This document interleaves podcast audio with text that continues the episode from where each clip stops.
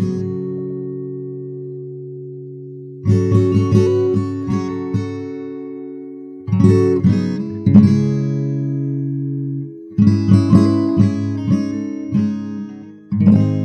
the wake of some stunning defeats to European powers in the 19th century and its place on the winning side of World War II, the Chinese government saw quite a lot of territory disappear, but then gained a fair bit back following that global conflict. And this necessitated the redrawing of many maps, most of which were substantially outdated because of the relative rapidity with which their territory was changing during this period. They lost Vietnam as a supplicant state, for instance, but also added a fair number of former Japanese islands to their collection, including Taiwan, which it took from Japan in 1945, which is where the former Chinese government fled following Mao's revolution, which is what led to modern day Taiwan as a separate state, by their reckoning at least, from that of mainland China, which does not agree with that assertion. And as is the case with Taiwan, not everyone in the area agrees about which other islands and bodies of water belong to whom. And the huge number of islands of varying sizes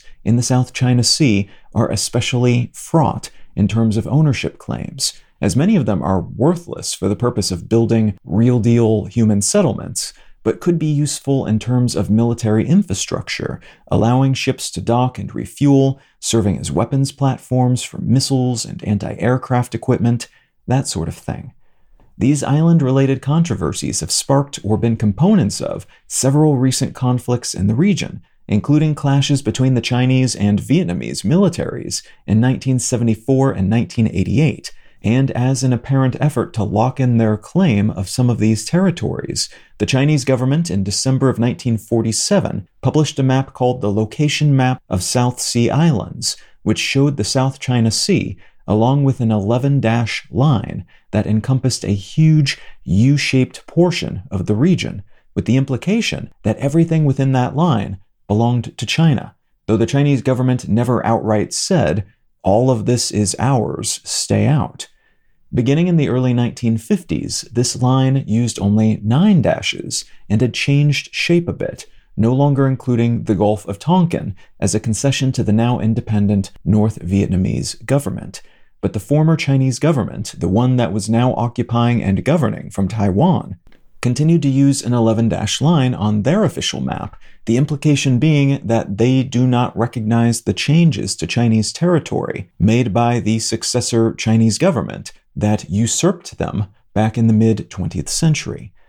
However many dashes are used, and whatever the specific expanse of them, though, the significance of this line on what's become known as the Chinese Standard Maps, released at a regular cadence by the government, have become the topic of furious debate, as the Chinese government has never really clarified what they are saying when they publish these things, allowing the implication to be that this is their home turf, their islands, their ocean, but never taking the next step that would be required to formalize that claim.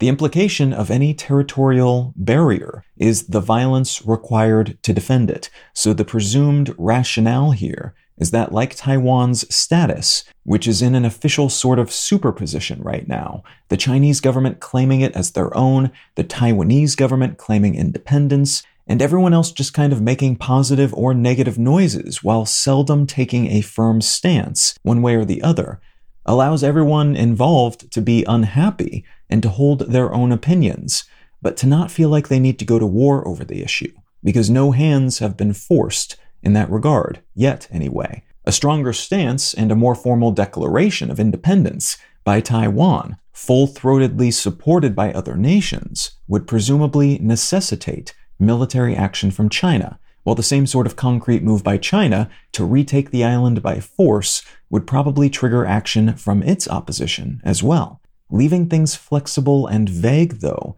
keeps everything nebulous enough that nothing needs to be blown up and no one has to die. The same seems to be true with this larger pseudo claim of territory from the Chinese government, these maps showing an area that looks a lot like it belongs to China, but the Chinese government never formally saying, This is ours, and thus, if you want to go to these islands and travel these waters, you'll need our permission, and we will blast you to kingdom come if you ever step over the line that we have drawn on these maps. What I'd like to talk about today are the implications of this sort of intentional geographic uncertainty and the response to a new standard map the Chinese government recently released.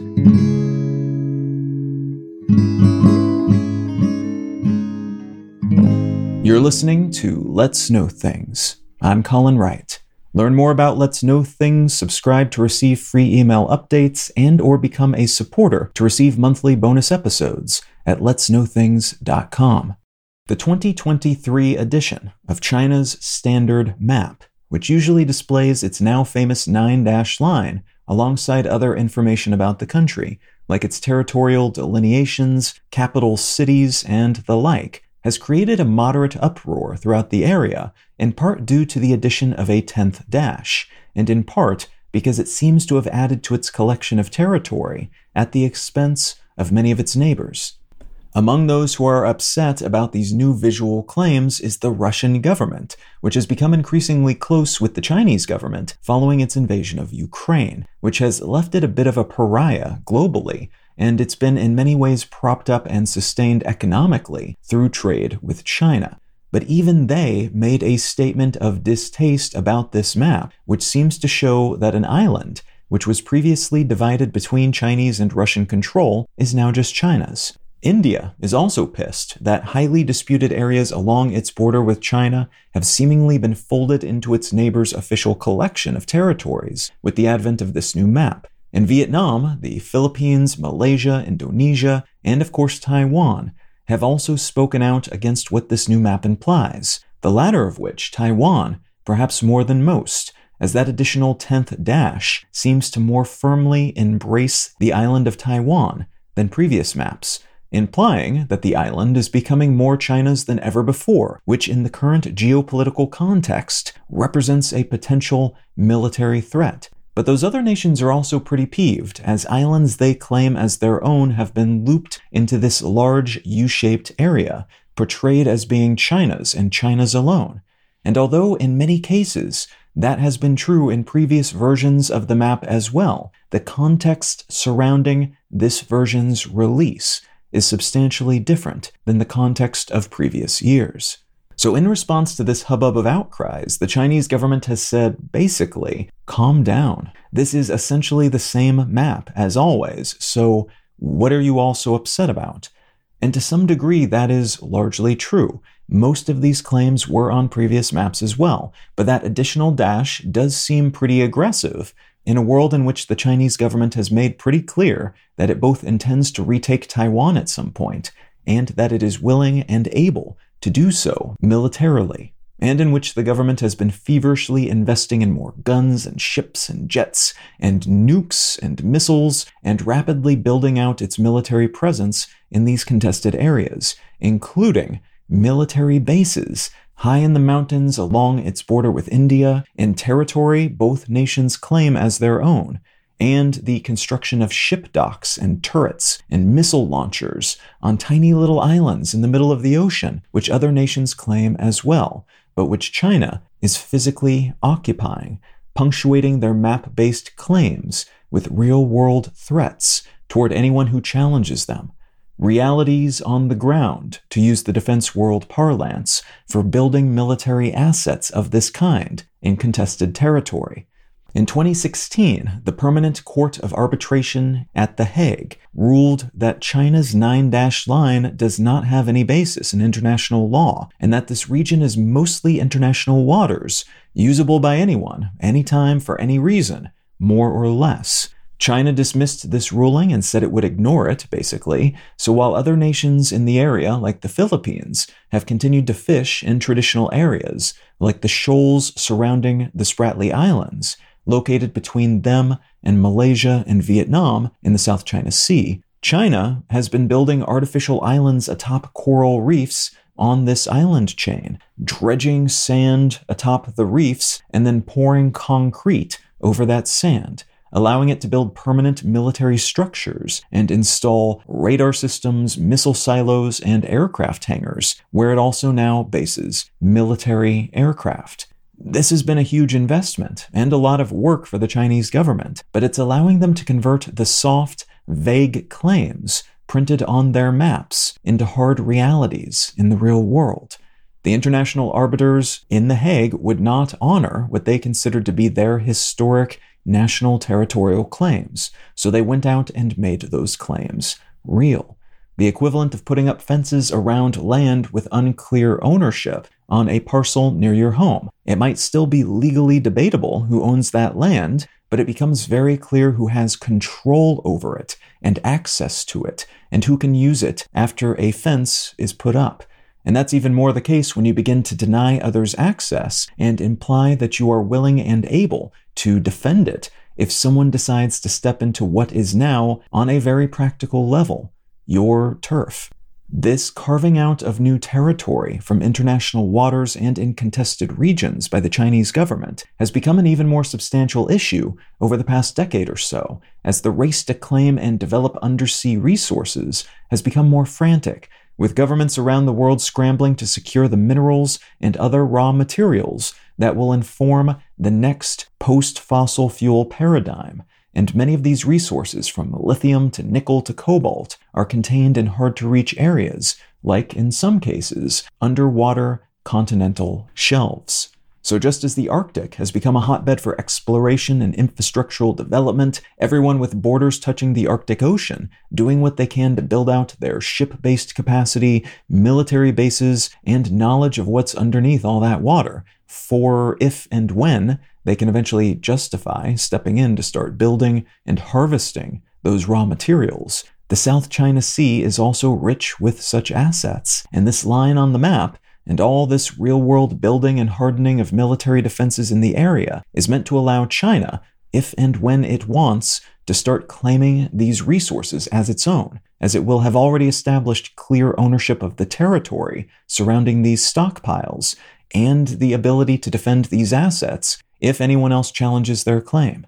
Physical conflict related to these sorts of claims have already broken out a few times, mostly related to fishing at the moment. The Chinese Coast Guard shooting high powered water cannons at vessels owned by Philippines based companies and Vietnamese fishing boats in order to drive them away, and again, implicitly, partition off these rich areas, over time redefining them as being for exclusive Chinese use. But the big concern is that at some point these measures might become more serious and deadly. And this type of conflict, if it escalates, and whether it starts over the mining of minerals or fishing, or just the use of vitally important global trade routes, could spiral into something truly international. The disagreement between China and Taiwan about who owns the island and whether the Taiwanese government is legit or not is generally seen as one of the most volatile hotspots on the planet in terms of the potential to accidentally set off World War III because of who is allied with whom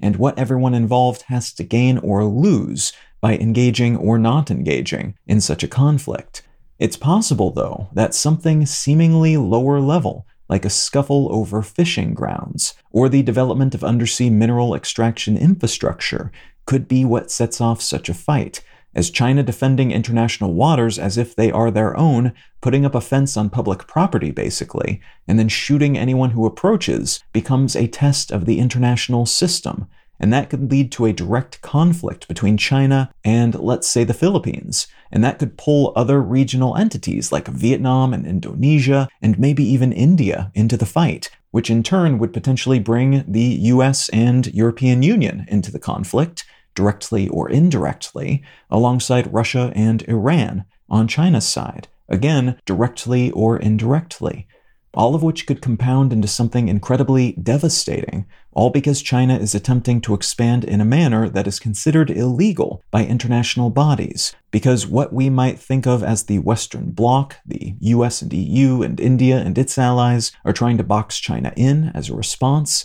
which China does not like and which is probably amplifying their efforts in this regard. And because all of that is making this area a potential tinderbox for conflict, no one wanting to give ground everyone aware the world is changing around them, economically, technologically, climactically, and so on, and everyone trying to set themselves up to be in the best possible position mid century or so, doing the math and maybe even deciding a big conflict would be worth it, so long as that would give them a good chance of being a bigwig in the rapidly impending next step geopolitical paradigm.